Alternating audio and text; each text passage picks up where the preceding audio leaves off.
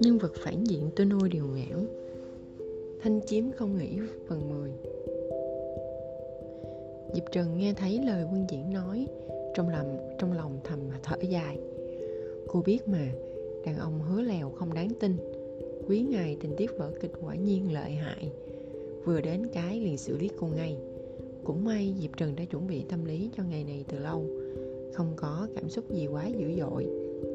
Cô cung kính hỏi Sư phụ, giờ nên làm gì? Quân diễn không trả lời Đứng dậy đi thẳng xuống căn phòng dưới đất. Dùng thần thức tìm kiếm Rồi tiến về phía một bức tường. Tung chưởng đập vỡ nó Tìm thấy một thiếu nữ. Cô gái chỉ khoảng 15 tuổi này Nhìn quân diễn đầy kiếp sợ. Đôi mắt trong veo như mắt nai con, Thật động lòng người. Quân diễn im lặng giây lát, rồi vươn tay về phía thiếu nữ. Ta là quân diễn, từ nay sẽ là sư phụ của con. Diệp trừng đứng đằng sau quân diễn, ngoài mặt mỉm cười không nói, trong đầu lại chửi người ta lên bờ xuống ruộng. Mẹ cái điệu bộ nhận đệ tử của chàng, phong cách vẫn y chang, không thay đổi chút nào sao có thể tôn lên sự đặc biệt của cô chứ? Có điều, nghĩ lại thì, ai bảo đối phương là nữ chính chứ? Có đối xử đặc biệt thì cũng phải là nữ chính hưởng. Cô thở dài, nói với quân diễn. Sư phụ, con đi xử lý mấy ma tu kia nhé. Ừ quân diễn không dám nhìn nàng. Ừ khẽ một tiếng. Diệp trừng vừa bỏ ra ngoài thì gặp được tạ vô song mới vội vàng đuổi tới đây. Diệp trừng nhìn cậu ta. Để đi theo ta làm gì? Không phải tại sợ tỷ gặp chuyện không may hay sao? Tạ vô song cười. Giờ mặt mũi cậu ta đã trưởng thành hơn. Trông có chút mùi vị đàn đàn ông rồi. Từ phong cách đến vẻ ngoài đều khác hẳn quân diễn. Nếu quân diễn là tuyết trắng của núi cao, thì tạ vô song lại giống hoa lê nở trong đình viện. Kiện mũi chân là có thể chạm tới, không hề cảm thấy có khoảng cách diệp trừng ngơ ngác nhìn tạ vô song cười. Sau đó tặc lưỡi bảo, vô song à đệ càng lớn càng đẹp trai nha. Đi xử lý mấy ma tu kia đi. Tạ vô song khó xử lắc đầu. Thói xấu lúc nói chuyện của sư tỷ đến khi nào mới có thể sửa được đây? Không sửa được, diệp Trừng đặt tay lên thân kiếm. Hãy gặp ma tu là liền bung kiếm tiêu diệt. Thói xấu này của ta chắc là bệnh nan y rồi. Trong lúc hai người nói chuyện hiệu lực của pháp trận quân diễn bày dần yếu đi. Diệp trần thấy vậy, bèn đẩy nhanh tốc độ hành động. Pháp trận bị phá, hai người dốc sức di chuyển thật nhanh. Gặp tên nào, giết tên ấy. Những ma tu kia phát hiện ra họ, bèn ồ ạt xông tới, kết hợp với nhau, quay họ vào giữa vòng tròn. Diệp trừng tựa lưng vào tạ vô song, vẻ mặt vẫn ngông nghênh như thổ nào. Đông người thật đấy, tại hạ sợ ghê. Sư tỷ tạ vô song nhẹ nhàng bảo, không cần phải nhiều lời. Kiếm diệp Trần vung lên, quét ngang một đường, đồng thời tạ vô song khịu một gối xuống, chống một tay, lẩm nhẩm đọc chú ngữ, pháp trận dưới chân dần tỏa rộng. Trong phạm vi pháp trận, động tác của đối phương đều bị kìm kẹp. Vung đao hay di chuyển đều rất khó khăn. Diệp trần chấp thời cơ, một kiếm phân thành nhiều kiếm, đâm đồng thời phía đối phương thanh kiếm trong tay cô xuất quỷ nhập thần. Kiếm tiến tới đâu, chỗ đó liền máu đào nở hoa. Hai người phối hợp vô cùng ăn ý. Trên trời cao bắt đầu xuất hiện mây lôi kiếp. Tạ vô song thấy tình hình không ổn. Dục vội, sư tỷ mau lên. Diệp trừng nhếch môi cười đầy phúng túng. Được, chiều ý tiểu sư đệ của ta. Thanh kiếm trong tay diệp trừng vung lên, tay bấm quyết liên hoàn, lập tức thanh kiếm biến thành cả ngàn kiếm nhỏ đầy quy vũ đồng loạt đâm về phía đối phương. Đám ma tu liên kết với nhau tạo một bức tường phòng ngự. Diệp trừng dốc toàn lực một lần, cả ngàn thanh kiếm nhỏ lập tức chọc thủng kết giới của đám ma tu. Tiếng kêu dậy liên, tiếng kêu dậy lên liên tiếp. Đến khi khu đất rộng xung quanh bị sang phẳng, diệp trần liền thổ huyết, tạ vô song sốt ruột đỡ người diệp trần sư tỷ sao vậy? Truyền âm gọi sư phụ tới đi. Diệp trần thở hổn hển ngồi xuống xếp bằng dặn dò, bày trận cho ta trước đã. Vâng tạ vô song lập tức lấy toàn bộ pháp khí đã chuẩn bị sẵn ra, vừa bày trận vừa cố gắng truyền tin cho quân diễn, nhưng không liên lạc được. Cậu ta hơi sốt ruột. Sư tỷ, không liên lạc được với sư thúc. Bà tám, diệp trần từ từ nhắm hai mắt, mau tìm người giúp tôi đi. Ở dưới tầng hầm, hắn đang trị thương cho đan nhan. Đan nhan trúng độc trong quá trình trị thương không thể bị làm phiền nên hắn đã bày kết giới. Nghe báo vậy, diệp trường suýt thì học máu lần nữa. Cô nhìn đám mây kiếp trên đầu cán răng nói thẳng với tạ vô song. Vô song, hộ pháp cho ta, lát nữa nếu ta không cầm cự được nữa thì để nhớ chạy cho xa. Bộ tạ vô song ngẩng người giây lát, rồi nghiêm trang đáp lại. Năm xưa sư tỷ có ơn cứu ta lúc nguy nan, hôm nay cho dù thân tan đạo tán ở nơi này cùng sư tỷ, vô song vẫn thấy xứng đáng diệp trừng không khỏi nở nụ cười. Đồ ngốc, vẻ mặt diệp trừng trở nên rất ấm áp. Ta không cần. Cho dù cô có chết thì chẳng qua cùng lắm là nhiệm vụ thất bại mà thôi. Trong thời gian hai người nói chuyện, mây kiếp đã thành hình. Diệp trần nghiêm mặt, lạnh lùng hô. Đến rồi. Vừa dứt tiếng thì tia sét đầu tiên lập tức bổ xuống. Trừng pháp bằng pháp bảo của tạ vô song lập tức khai triển tiếng sấm đánh đùng đoàn ngay trên đỉnh đầu diệp trần. Tạ vô song quan sát tia sét, sắc mặt nặng nề. Tia đầu tiên mà đã nguy hiểm vậy, những cái sau thật khó mà tưởng nổi. Thế nhưng cậu ta lại nghĩ, dù sao thì cũng đã quyết định bất chấp sống chết ra sao cũng phải giúp diệp trần phen này rồi. Giờ có nghĩ gì? Cũng chẳng có ý nghĩa gì nữa. Chỉ có thể cố gắng đi gia cố trận pháp thôi. Đợi xét thứ hai, đợt xét thứ hai, đợt xét thứ nhất xong đợt thứ hai liền giáng xuống ngay. Hết tia này đến tia khác nối nhau tấn công pháp trận của tạ vô song. Đến đợt xét thứ sáu thì cuối cùng nó cũng đánh trúng người diệp trần. Cú xét dán đau bằng người, hệ thống lập tức mở tính năng chắn cảm giác đau cho diệp trần, nhưng cũng chỉ chắn được đến 90% cảm giác đau là cùng. Diệp trần vẫn cảm thấy 10% đau đớn còn lại đau trắng bệt hết cả mặt mũi. Cô cắn răng không rên đợt xét thứ bảy tới. Diệp trần không ngồi nổi nữa, ngã nhoài ra đất, không có cả sức ngóc đầu dậy. Tạ vô song đứng bên siết chặt nắm đấm, không dám nói tiếng nào. Hắn muốn lại giúp nàng, nhưng còn lâu mới có năng lực mạnh như quân diễn. Xông vào đó thì hai người chỉ có nước cùng bị đánh thành tro. Tia thứ 8 tia thứ 9 đến khi hết chín đợt xét, toàn thân diệp trần đều đã da nát thịt tan, máu tươi đầm đìa không nhận ra nổi hình người. Lôi kiếp vừa kết thúc, tạ vô song liền xông tới, khắp người diệp trường có điện tích chạy quanh, linh khí tán loạn, cơ thể run rẩy, răng nghiến chặt. Tạ vô song nhìn tình hình hiện tại như vậy liền hiểu ngay, thiên kiếp mang tới rất nhiều linh lực, diệp trường không đủ khả năng hấp thụ hết. Nếu không thể khai thông được linh lực, thì e rằng diệp trường chẳng mấy sẽ bị chết nổ tan xác. Nhưng với năng lực hiện tại của hắn, nếu dẫn linh lực từ cơ thể diệp trần sang e rằng chính y cũng phải bỏ mạng. Cách duy nhất chính là dùng linh lực trong cơ thể diệp trần để kết anh. Kết anh như thể như thể gọi là kết song anh, vô cùng mạo hiểm. Chỉ có bạn tu đạo với nhau mới làm. Bởi vì sau khi kết song anh, việc tu luyện của hai người sẽ nhập làm một. Cùng tu luyện, cùng trao đổi thần thức, tốc độ tiến triển nhanh vô cùng. Tuy nhiên, nếu sau này muốn tách ra thì mỗi người sẽ chỉ còn một nửa nguyên anh, cả đời khó có thể tiến thêm được nữa. Tình thế hiện tại không cho phép tạ vô song đắn đo suy nghĩ, cho dù tình cảm hắn dành cho diệp trần đến tận giờ chỉ là sự ngưỡng mộ đơn thuần đi nữa, thì giờ phút này cũng không còn lựa chọn nào khác. Cậu ta lập tức ngồi xuống xếp bằng, nắm tay diệp trần, nghiêm túc nói, khi xưa tỷ bảo ta lớn lên phải cưới tỷ, giờ tỷ có bằng lòng hay không cũng vậy, xin đừng trách ta. Nói xong tạ vô song nhắm mắt lại. Dẫn đường cho linh lực hỗn loạn trong người diệp trần chảy sang người mình, khống chế nó chảy vào kim đan, dựa vào kiến thức bản thân học được, bắt đầu kết anh. Khi linh lực từ diệp trần tới, cậu ta cảm thấy linh lực của mình cũng chảy ngược ra. Kim đan của hai người bị thứ linh lực này cuốn vào nhau, lơ lửng giữa không trung. Kim đan rời cơ thể tạ vô song đau tái mặt. Y cố gắng giữ tay diệp trần thật chặt diệp Trừng thì đã mê man đi từ lúc nào. Linh lực hai người giao hòa với nhau, nhập hai khối kim đan thành một. Sau một hồi, dưới sức mạnh của linh lực không ngừng tấn công, hai đứa trẻ bắt đầu ôm lấy nhau.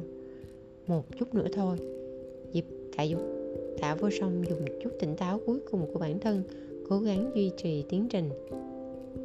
Trong khi đó, ở dưới tầng hầm, quân diễn cuối cùng cũng bừng mở mắt. Đan nhang trúng kịch độc nếu không kịp thời chữa trị thì sẽ chết chắc. Chàng rơi vào đường cùng nên phải bày kết giới, tập trung trừ độc cho đan nhang đến khi chút độc tố cuối cùng trong người đan nhang được trừ hết, quân diễn thở vào nhẹ nhõm, bỏ cấm chế, đang định đưa đan nhang đi thì bỗng nhiên lại cảm nhận được có mây kiếp. Mây kiếp này ở đâu tới? Là mây kiếp của ai? Quân diễn sững người, nhớ ra diệp trừng sắp thăng cấp, nhưng mà tạ vô song cũng sắp thăng cấp, nhất thời chàng không đoán ra là mây kiếp của ai đành phải bảo với đan nhang mới được giải độc xong. Đi thôi. Nói xong, chàng nắm tay đan nhang vọt về phía có mây kiếp. Từ xa chàng đã cảm nhận được sự dao động đồng thời của linh lực của tạ vô song và diệp trừng trực giác mách bảo có chuyện chẳng lành. Đến khi tới nơi, quân diễn suýt thì tức nổ mắt. Thiếu chút nữa đã đã rút kiếm ra. Đan nhang hô to, sư phụ, họ đang kết anh. Quân diễn siết chặt thanh kiếm. Phải, họ đang kết anh, không phải diệp trần không phải tạ vô song, là họ. Dường như có một con kiến đang gặm cắn trái tim chàng, đau rất nhỏ nhưng cũng rất nhói. Quân diễn hít thở dồn dập, cố kiểm soát bản thân. Kết song anh có ý nghĩa thế nào với một tu sĩ? Chàng hiểu rất rõ, nó còn bền chặt hơn cả giấy chứng hôn. Kết xong anh xong, từ nay về sau, hai người đó không còn có thể chia cách nhau nữa. Chàng nhìn tạ vô song hoàn tất bước cuối cùng nhìn hai đứa trẻ nguyên anh của họ ôm ấp cuốn quýt nhau. Lòng chàng chỉ một mực muốn giết chết tạ vô song. Chàng làm sao dám? Làm sao có thể? Giờ đây, giờ đang là lúc kết anh. Chàng tuyệt đối không thể quấy rầy họ. Chàng nhịp dịp chàng nhìn diệp trừng đăm đăm, không nói một lời. Đôi mắt dần dần đỏ ngầu khiến đan nhang đứng bên sợ điếng người. Mắt đỏ như máu. Đan nhang bất giác bước lùi lại một bước. Quân diễn ngoảnh đầu nhìn, giơ tay một ánh sáng lóe lên chui ngay vào đầu đan nhang đan nhang lập tức ngất liệm tại chỗ. Chờ xong bước cuối cùng, hai nguyên anh đang ôm nhau lập tức tách ra, quay về đan điền của hai người. Tạ vô song mở mắt ra nhìn. Vừa mở mắt, một thanh kiếm liền đâm tới. Tạ vô song vội vàng thoái lui, lập tức nói với quân diễn, sư thúc người ta giải thích đã. Với người tu đạo, quá trình kết xong anh cũng giống như động phòng vậy trưởng bối nào nhìn thấy cây cải trắng mình chăm bị heo gặm mất cũng đều sẽ tức giận. Tạ vô song tự cho là mình hiểu tâm trạng hiện giờ của ngân diễn, bèn mau miệng giải thích. Sư thúc, vừa rồi là ta cực chẳng đã. Sư tỷ bất ngờ thăng cấp, sư thúc lại không có ở đây. Không quan trọng. Quân diễn ngẩng đầu lên, đôi mắt đỏ như máu nhìn thẳng vào mắt tạ vô song. Tạ vô song hít sâu một hơi, mới chỉ thốt một lời, sư thúc, kiếm đã đâm tới hết nhát này đến nhát khác. Hoàn toàn không giống một sư thúc dạy dỗ người dưới mà y như thể đang đánh nhau với kẻ thù mình hận thấu xương. Tạ vừa xong vừa kết anh, không còn chút sức lực nào.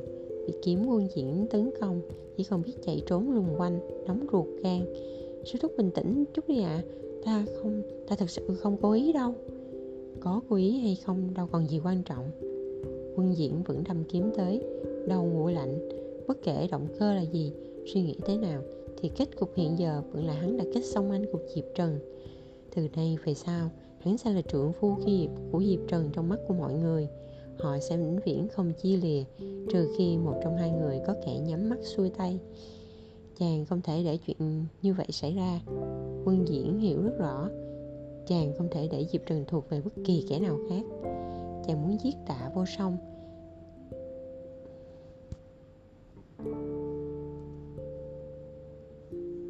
Chàng muốn giết gã đàn ông không ngờ, không giờ phút nào ngưng ngưng mơ tưởng tới nàng, bất kể lúc nào cũng có thể chiếm hữu nàng. Đôi mắt quân diễn đỏ âu, vô hồn pháp bảo tạ vô song ném ra đều bị quân diễn chém sạch.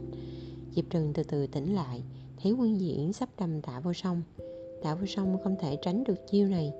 Diệp trừng phóng kiếm tới, phóng kiếm tới quát to, sư phụ dừng tay! Lưỡi kiếm cứa vào mu bàn tay của quân diễn máu đỏ tươi bắn ra. Quân diễn sững người ngẩng đầu nhìn. Diệp trừng siêu siêu vẹo vẹo đi về phía này, chắn trước người tạ vô song, bảo, sư phụ, nhất định là hiểu lầm. Vô song không làm chuyện gì xấu đâu. Người hãy hỏi cho rõ đã. Quân diễn không đáp. Chàng cúi đầu nhìn vết máu trên mu bàn tay của mình. Lâu lắm rồi không có ai có thể làm chàng bị thương. Cũng lâu lắm rồi, chàng không cảm nhận được cảm giác đau là gì chàng lẳng lặng nhìn miệng vết thương, bỗng cảm thấy vô cùng mệt mỏi. Chàng bỗng nhớ diệp trừng hồi nhỏ. Chàng bị bỏng tay vì học nấu cơm cho con bé ăn. Diệp trừng nắm tay chàng thổi lâu ơi là lâu, vừa thổi vừa tỉ tê bảo, sau này sẽ hiếu thuận với chàng. Hồi đó chàng thấy con bé thật là đáng yêu. Thế nhưng hôm nay nhớ lại, chàng bỗng phát hiện hai tiếng thiếu, hiếu thuận ấy thật thương tâm trong lòng diệp trừng chàng thực sự chỉ là sư phụ mà thôi. Ba năm qua, trường rất ngoan, còn chàng thì xa vào tâm ma. Chàng suýt thì cho rằng người này sẽ trở thành thê tử của chàng. Lúc vui thích lên đỉnh, lúc chàng ôm người ấy thật chặt, thậm chí chàng đã từng có ảo tưởng như vậy. Có lẽ người ấy cũng ôm ấp tình cảm giống chàng. Có lẽ rồi sẽ có một ngày, họ sẽ chở, sẽ ở bên nhau, sinh con dưỡng cái thế nhưng, khi thanh kiếm cứa vào mu bàn tay, khi nàng đứng bảo vệ thằng quắc nàng đã kết xong anh cùng, chàng bỗng sực tỉnh. Điều đó là không thể nào. Chàng và sư phụ của nàng, chàng là sư phụ của nàng, chàng vô, tu vô tình đạo. Tất cả những điều tốt đẹp chàng có đều là do chàng dùng cách làm ghê tởm trộm cắp được. Thích bao nhiêu, tuyệt vọng bấy nhiêu, vui bao nhiêu, tởm lợm bấy nhiêu thế mà chàng chẳng thể trách ai. Ai bảo chàng tu vô tình đạo, ai bảo ngay từ đầu chàng đã chăm nàng như còn trẻ. Ai bảo lúc nàng kết anh, chàng lại đi cứu người khác. Đi đến bước này là do chàng tự chuốc lấy. Chàng thấy ruột gan mình quặn thắt, cuối cùng chàng đã lạnh lặng lẽ buông kiếm. Thanh kiếm này quá nặng, chàng không thể đâm tiếp được. Sư phụ diệp trần rụt rè gọi. Quân diễn không nói gì giơ tay, hai đốm sáng liền bay vào đầu tạ vô song diệp trần. Cả hai sững ra, quân diễn quay lại bế đan nhang lên, rồi đi thẳng. Diệp trần biết quân diễn lại dùng chú với mình và tạ vô song. Chuyện chàng nhập ma không thể để người khác biết. May mà cô có ba tám, loại xâm nhập tấn công trí nhớ này không có tác dụng gì với cô. Sau khi sững ra một hồi tạ vô song quay sang nhìn diệp trần vừa mới xảy ra chuyện gì vậy? Y chỉ nhớ mang máng là quân diễn đưa đan nhàn tới. Ngoài ra thì không nhớ gì nữa. Diệp trần liếc cậu ta một cái, đáp nhạt thết, không biết. Hai kẻ vừa vừa kết anh, dìu nhau quay về môn phái. Tạ vô sông vừa mở mắt, đã bị quân diễn đuổi đánh nên giờ đã kiệt sức hẳn. Cùng ngồi chung thuyền bay với diệp trần, trò chuyện câu được câu chăng. Vừa rồi tình hình cấp bách ta cực chẳng đã mới phải kết xong anh với tỷ sư tỷ đừng trách ta nhé. Ồ, diệp trần chớp chớp mắt. Sao ta trách đệ được? Nói xong, diệp trần cười rộ lên. Chút chuyện nhỏ đó có gì mà to tát? Tạ vô song sững người. Diệp trần vỗ vai cậu ta. Để xả thân cứu ta ta cảm ơn còn chẳng kịp ấy chứ. Kết xong anh với ta, trong kiểu gì cũng đều cũng đều thấy có vẻ như đệ mới là người chịu thiệt. Trước khi đệ tìm được người để yêu, ta sẽ tu luyện cùng đệ. Chừng nào đệ tìm thấy người ấy ta sẽ cắt nguyên anh trả lại cho đệ để chớ bận tâm. Sư tỷ tạ vô sâm nhíu mày, sao ta có thể cho tỷ làm chuyện đó được? Thằng bé ngốc, diệp trần gác tay lên vai, phóng mắt nhìn biển mây tích xa. Ta không thèm tiếc tu vi, nhưng đệ thì nhất định phải thành thần. Có một ngày ta sẽ rời khỏi thế giới này đệ sẽ tìm được người để yêu. Với cô, nguyên anh không quan trọng, tu vi không quan trọng nếu như có gì đó quan trọng ở thế giới này thì chắc hẳn đó là tình cảm. Sau khi về núi, hai người tự đề, tự về động phủ của mình bế quan. Quân diễn đã sắp xếp người đi xử lý chuyện đan thần tử bị sát hại. Rõ ràng đây là chuyện do ma tu gây nên, vì dòng máu thần tộc của đan nhan. Chúng muốn bắt đan nhan đi làm pháp khí, nhưng con bé thà chết chứ không chịu, biến thành pháp khí của kẻ khác. Đan nhan bị khủng hoảng nặng nề rất dựa dẫm vào quân diễn. Sau khi diệp trần xuất quan, quân diễn giao lại đan nhan cho diệp trần. Diệp trần phát hiện ra, ngoài quân diễn, không ai có thể làm thân với đan nhan quân diễn bảo diệp trần chăm sóc cho đan nhan kết quả là đan nhan lại tự nhốt mình trong phòng. Diệp trần bó tay, đành phải đi tìm quân diễn. Sư phụ, con thấy chắc là đan nhan bị tổn thương quá nhiều. Người đi xem thử đi. Quân diễn ngước mắt, trong đôi mắt bình lặng chứa chan cảm xúc không nói được thành lời. Chàng im lặng nhìn diệp trừng rồi khoan thai bảo. Khi trước con khăng khăng bảo không cần sư muội, giờ có sư muội rồi vẫn không chịu mở lòng sao? Diệp trừng hơi giật mình, ngượng ngùng gãi gãi mũi. Hồi đó còn nhỏ tuổi mà. Con người mà, đúng là tuổi trẻ, dám ngông nghênh cho rằng mình có thể đấu lại nữ chính may mà ngày nào ba tám cũng làm công tác tư tưởng cho cô. Cô cũng không ôm kỳ vọng quá lớn lao. Lúc nữ chính xuất hiện chỉ bất bình tí ti rồi nhanh chóng thích ứng. Tuy nữ chính chẳng quan tâm cô, nhưng cũng không hề ảnh hưởng đến chuyện diệp trần thích con bé. Nói gì thì nói, nữ chính rất đẹp. Đan nhan có vẻ ngoài rất lô ly vóc dáng nhỏ nhắn, đôi mắt to tròn trong veo ngây thơ như nai con, chỉ sợ sệt nhìn cô một cái tim diệp trần đã loạn nhịp cả ngày hận không thể hái sao, hái trăng xuống cho nàng. Chó háo sắc không phân biệt nam nữ, tuyệt đối không kỳ thị giới tính. Vậy nên đan nhan muốn tìm quân diễn diệp trần lập tức đi tìm cho nàng. Quân diễn nhận được câu trả lời của cô, im lặng một lúc sau rồi đứng dậy bảo, để ta đi xem, ta đi xem thử xem sao. Chàng đến chỗ của đan nhan, con bé rất dựa dẫm vào chàng chỉ chịu nói chuyện với mỗi mình quân diễn. Diệp trần đứng ngay sau lưng chàng, nhưng đan nhan không hề ngó ngàng tới. Diệp trần cũng không để bụng, cứ đứng ngắm đan nhan rồi cười tủm tỉm, đẹp đến mấy xem nhiều cũng chán. Cô đã ngắm quân diễn và tạo vô song lâu quá rồi, không còn cảm giác mới mẻ gì nữa. Quân diễn đã quá quen với việc được nàng dán mắt vào nhìn. Chàng biết diệp trần rất thích nhìn bề ngoài trước đây chàng chưa từng thấy được ưu thế của ngoại hình bản thân cho đến khi chàng gặp diệp trần. Thế nhưng hôm nay diệp trần không nhìn chàng nữa. Cho dù là vì vẫn nhìn một cô nương khác, thì chàng vẫn cứ cảm thấy khó lòng, khó chịu trong lòng. Chàng trò chuyện với đan nhan một lát, dặn đan nhan nghe lời diệp trần rồi đứng dậy ra về. Ra đến cửa, vẫn chưa thấy diệp trần ra theo. Chàng ngoái lại nhìn, diệp trần đang cười tủm tỉm ngắm đan nhan còn đan nhan thì nhìn lại đầy câu khó. Tiểu trần, quân diễn khoan thai gọi, đi theo ta. Diệp trần ngạc nhiên quay ra nhìn. Cô cứ tưởng quân diễn còn phải bận về đi tu luyện chứ. Tuy vậy, cô chẳng dám hỏi, ngoan ngoãn đi ra ngoài cùng quân diễn. Dạo này có vẻ quân diễn đã khống chế được tâm ma khá tốt. Lâu lắm không thấy đến tìm cô buổi tối nữa.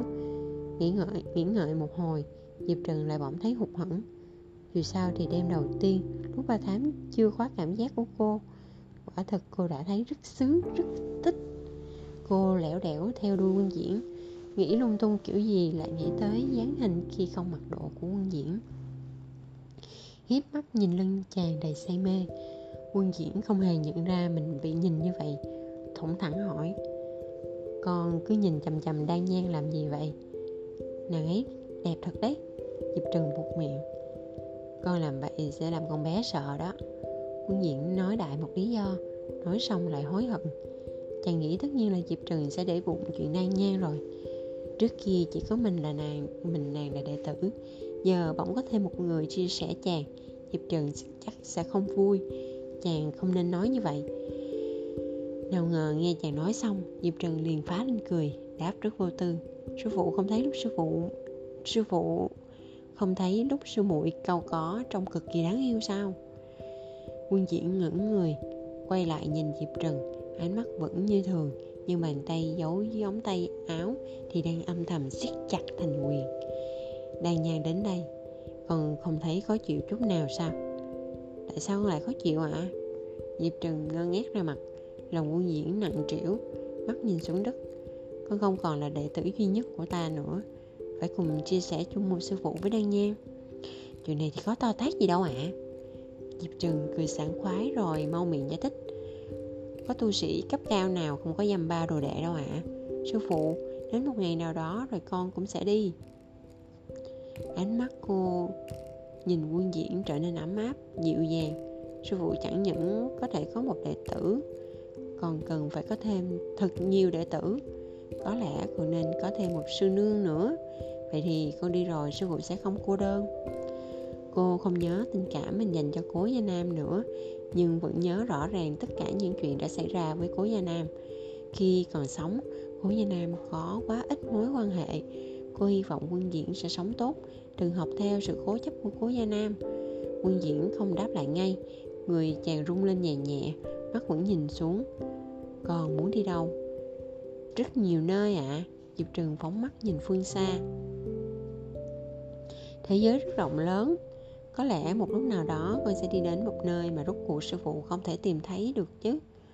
Quân diễn cảm giác đầu mình ong lên, những ký ức trong ảo cảnh bỗng trỗi dậy. Không có diệp trừng, thế giới sẽ ra sao? Không sắc thái, từng ngày trôi qua đều giống nhau, tuyệt vọng, chết lặng trên vên nếu như chưa từng nếm trải điều tốt đẹp, thì sẽ không căm ghét bóng tối. Chàng không thể để mất diệp trần, chàng không thể để người ấy vĩnh viễn biến mất khỏi cuộc đời chàng. Chàng không kìm nổi lòng mình, giang tay ôm diệp trần vào ngực muốn ghi chặt vào sinh mệnh của chàng. Con không được đi, giọng chàng khàn đặc, bất chấp bất chấp thân phận mà bảo rằng, vì sự lệnh cho con, không được để ta không tìm thấy con con biết chưa? Diệp trừng sững sờ bất giác nở nụ cười sư phụ đúng là trẻ con diệp trừng vòng tay ôm lại chàng sự đáp lại này khiến Nguyên Diễn thấy vững dạ hẳn.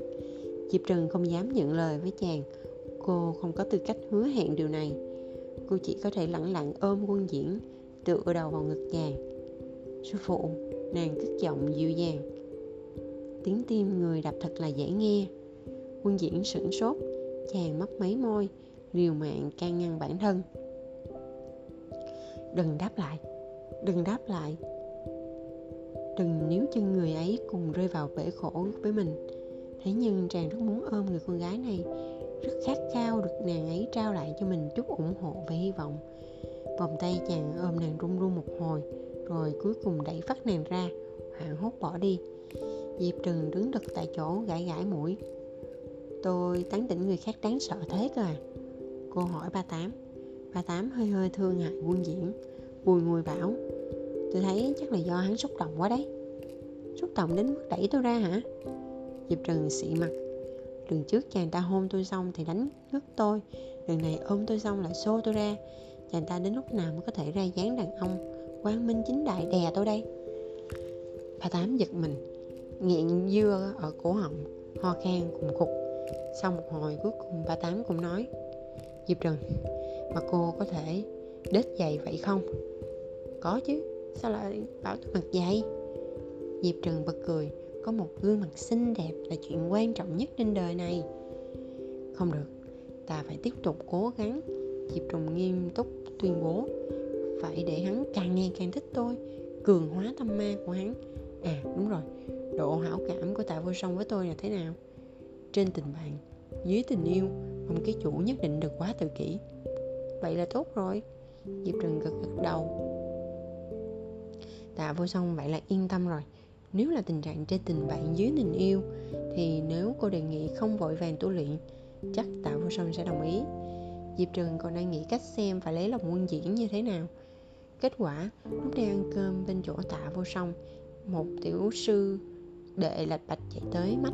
Sư tỷ hỏng rồi, sư mụ đan nhan của tỷ ngủ cùng sư thúc rồi. Diệp trần bị sặc miếng ớt, ho khụ khụ. Tạ phu xong hung dữ lườm tiểu sư đệ. Diệp trần cố gắng nói, ngủ ngủ kháy cái gì? Đang đang nhan bảo nàng ấy sợ một mình. Sư thúc liền cho nàng chuyển đến gian phòng bên ngoài động phủ của mình, giám sát nàng tu luyện. Vừa dứt lời, diệp trần liền với tay ném chén trà đi. Ném chén trà đi tiểu sư đệ giật thoát người, diệp trừng cuối cùng cũng ho xong, thức dậy, đứng dậy vỗ bàn. Có ai nói năng như đệ không? Sư tỷ, tạ vô song xen lời, vẻ mặt đứng nắng hẳn. Muốn bắt chước con bé đó không? Để làm gì? Diệp trừng ngạc nhiên, chẳng hiểu ra sao. Tạ vô song nghiêm túc đáp. Tranh giành quyền thừa kế vị trí phong chủ của vấn kiếm phong. Diệp trừng to vạch nói suy nghĩ của các sư đệ của cô quả là đều rất kỳ diệu. Mấy đứa đừng có mà làm sằng diệp trừng nghiêm nghị quát. Ta không cần mấy thứ kiểu này. Không, sư tỷ. Tạ sư, tạ vô song nói ngay. Ta biết tỷ vẫn rất quan tâm sư thúc. Bọn đệ sẽ giúp tỷ, tuyệt đối không để nàng ta cướp mất vị trí của tỷ. Diệp trần nghe tạ vô song bảo vậy, liền quay lại nhìn cậu ta đầy ẩn ý. Bỗng nhiên cô phát hiện ra tên sư đệ này đúng là một trợ thủ đắc lực. Thế thì diệp trần nghiêm túc suy nghĩ, giao cho các đệ một nhiệm vụ.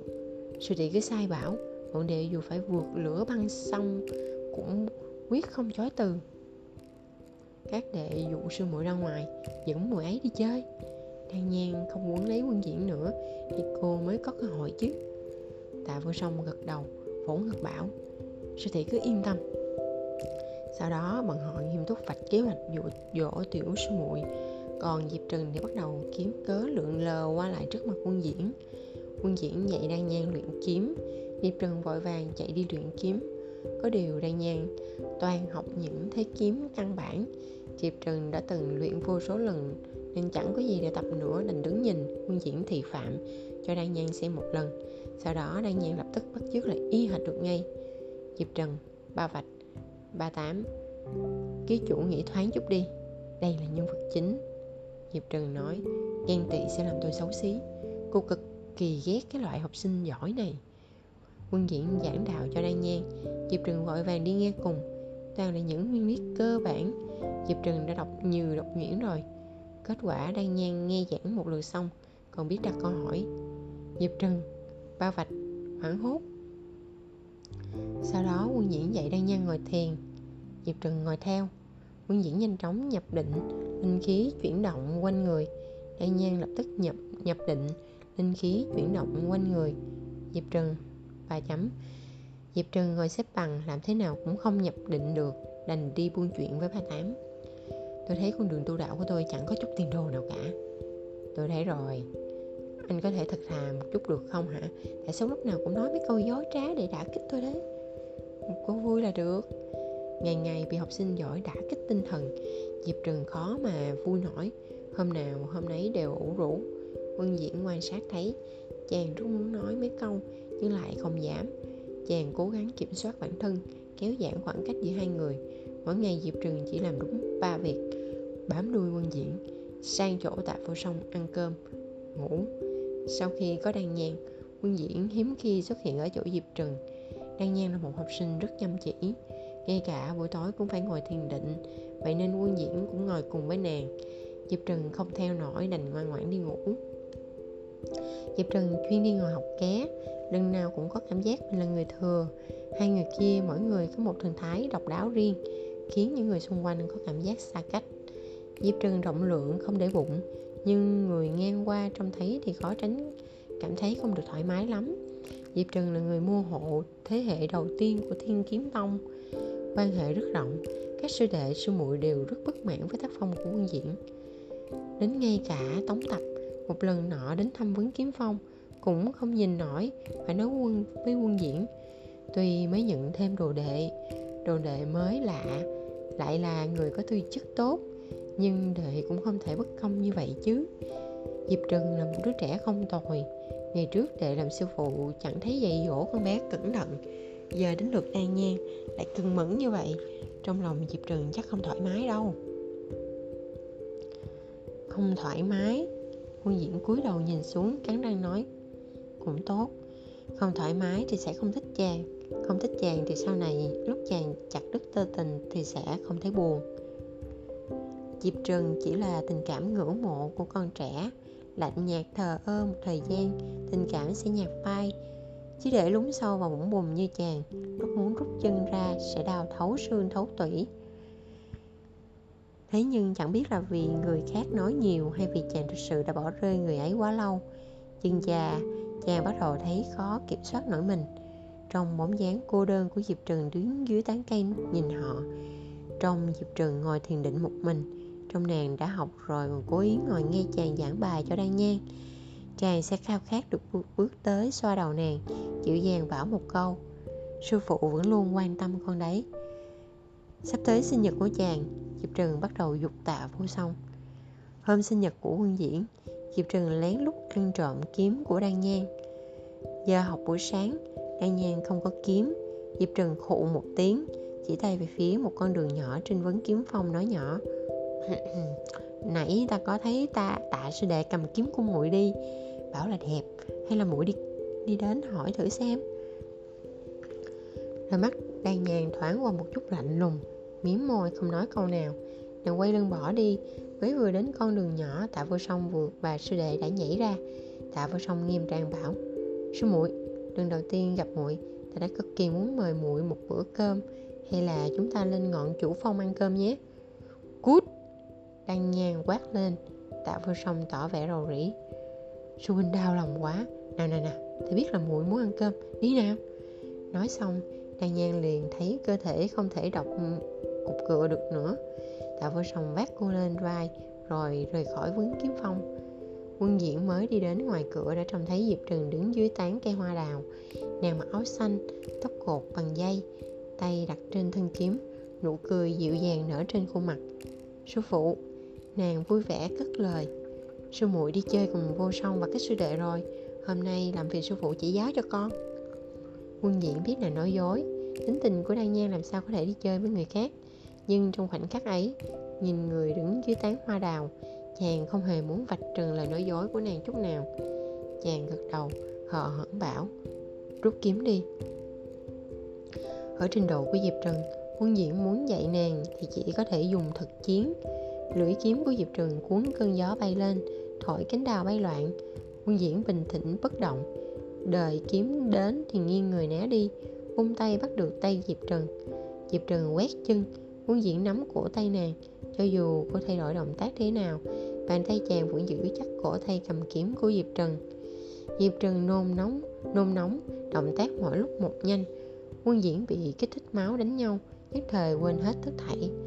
Trường kiếm trong tay diệp trần bỗng hóa thành song kiếm tay kia của quân diễn lập tức bắt lấy thanh, bắt lấy thanh kiếm mới xuất hiện. Đồng thời nắm cổ tay của nàng, dùng một chút lực kéo nàng khóa lại trước ngực. Thanh kiếm đang cầm trong tay lập tức kề ngay lên cần cổ của diệp trần. Thanh kiếm lạnh lùng dừng ngay trên cổ. Diệp trần thở dốc, lưng dựa vào ngực quân diễn, cảm nhận hơi ấm và lòng ngực phập phồng. Quân diễn không nói tiếng nào, cơ thể cứng đờ, cứ thế ôm mãi muốn buông ra nhưng lại chẳng đành lòng. Cánh đào rê rụng lã tả.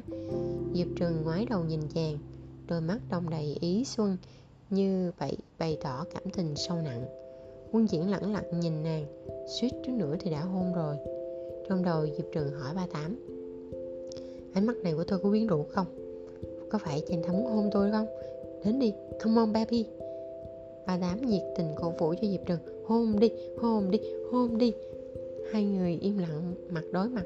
Một lát sau, quân diễn bình tĩnh buông cô ra. Diệp trần ngẩng người. Quân diễn đưa tay lướt qua tóc cô, nhẹ nhàng bảo, trên tóc con có cánh hoa anh đào. Chàng ta chẳng làm gì cả, nhưng chẳng hiểu tại sao diệp trần lại cảm thấy chàng ta như phát sáng. Quyến rũ người bị quyến rũ lại là cảm giác thế nào nhỉ? Quyến rũ người bị người quyến rũ lại là cảm giác thế nào nhỉ? Giờ thì diệp trần biết rồi. Cô có rối ngoảnh mặt đi. Lý nhí nói, sư phụ, hôm nay là sinh nhật của người. Quân diễn hơi giật mình. Diệp trần lý nhí nói tiếp, buổi chiều học xong, con làm cơm mừng sinh nhật cho người nhé. Quân diễn không trả lời. Diệp trần rụt rè nhìn chàng. Ừ. Quân diễn rủ mắt nhìn xuống. Được, buổi chiều giảng về đạo. Cả quân diễn lẫn cô đều cảm thấy hơi thấp thỏm, không yên trong lòng. Trầy trực mãi cũng xong diệp trần lập tức lao vào bếp, chuẩn bị bữa tối cho quân diễn. Quân diễn ngắm cô chạy qua chạy lại như chú ông mật nhỏ, lòng ngập tràn vị ngọt, đồng thời cũng thấy chua xót không thôi. Diệp trần không giỏi nấu ăn lắm, bỏ dầu vào chảo rồi để quên sạn gỗ trong chảo luôn, đến khi cầm lên thì bị bỏng. Quân diệp trần giật mình hét lên. Quân diễn giữ thấy giữ lấy tay cô, nóng ruột hỏi, không sao chứ? Diệp trần ngơ ngác ngẩng đầu quân diễn sực nhận ra phản ứng của mình có hơi quá đà. Chàng giả vờ như không biết gì. Cúi đầu quan sát vết bỏng của diệp trần xuất linh lực ra, đầu ngón tay vào lấy bọng nước, lập tức hết đau luôn. Chàng ngẩng đầu nhìn diệp trần còn đau không? Không đau. Diệp trần cười tủm tỉm. Sư phụ đau lòng việc con con không thấy đau nữa. Tim quân diễn đập nhanh như bay vậy, mà còn cố ra vẻ bình tĩnh. Để ta làm cho. Quân diễn nói khẽ từ bé đến lớn đã bao giờ làm đâu. Sư phụ còn đang ở đây. Tội gì không phải cố tỏ vẻ mạnh mẽ chứ? Kết anh, nguyên anh, kim đan, pháp ký đều là những khái niệm đặc thù trong tu đạo. Từ anh trong kết anh và nguyên anh có nghĩa là đứa trẻ. Theo tư tưởng của người tu đạo thì nguyên anh ban đầu có hình dáng một đứa trẻ sơ sinh.